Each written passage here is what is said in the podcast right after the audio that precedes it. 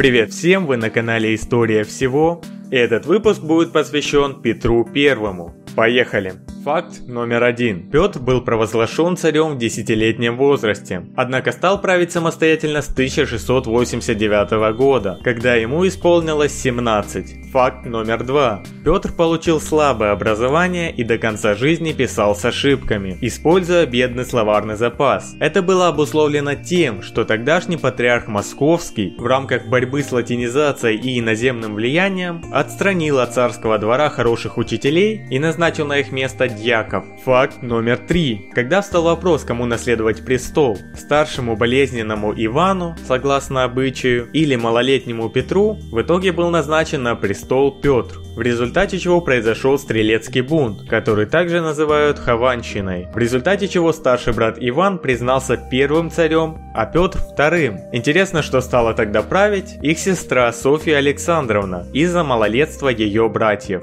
Факт номер 4. После возвращения из Великого посольства Петр I провел борьбу с внешним проявлением устаревшего образа жизни. Наиболее известен налог на бороды, но не менее обращал внимание на приобщение дворянства к образованию и светской европезированной культуре. Стали появляться светские учебные заведения. Основана первая русская газета. Появляются переводы многих книг на русский. В зависимости от образования происходил подъем по службе у дворян. Факт номер пять. Петр пытался изменить положение женщин в русском обществе. Он специальными указами запретил насильственную выдачу замуж и женитьбу. Предписывалось, что между вручением и венчанием прошло не менее шести недель, дабы жених и невеста могли распознать друг друга. Если же за это время, говорилось в указе, жених невесты взять не похочет, или невеста за жениха замуж идти не похочет, как бы на том не настаивали родители, в том быть свободе. Факт номер 6. Хотя у многих реформ реформы Петра вызывают и восхищение, однако петровские преобразования были достигнуты путем насилия над населением, полного его подчинения воле монарха и искоренения всякого инакомыслия. Даже Пушкин, искренне восхищавшийся Петром, писал, что многие его указы были жестоки, своенравны и, кажется, писаны кнутом.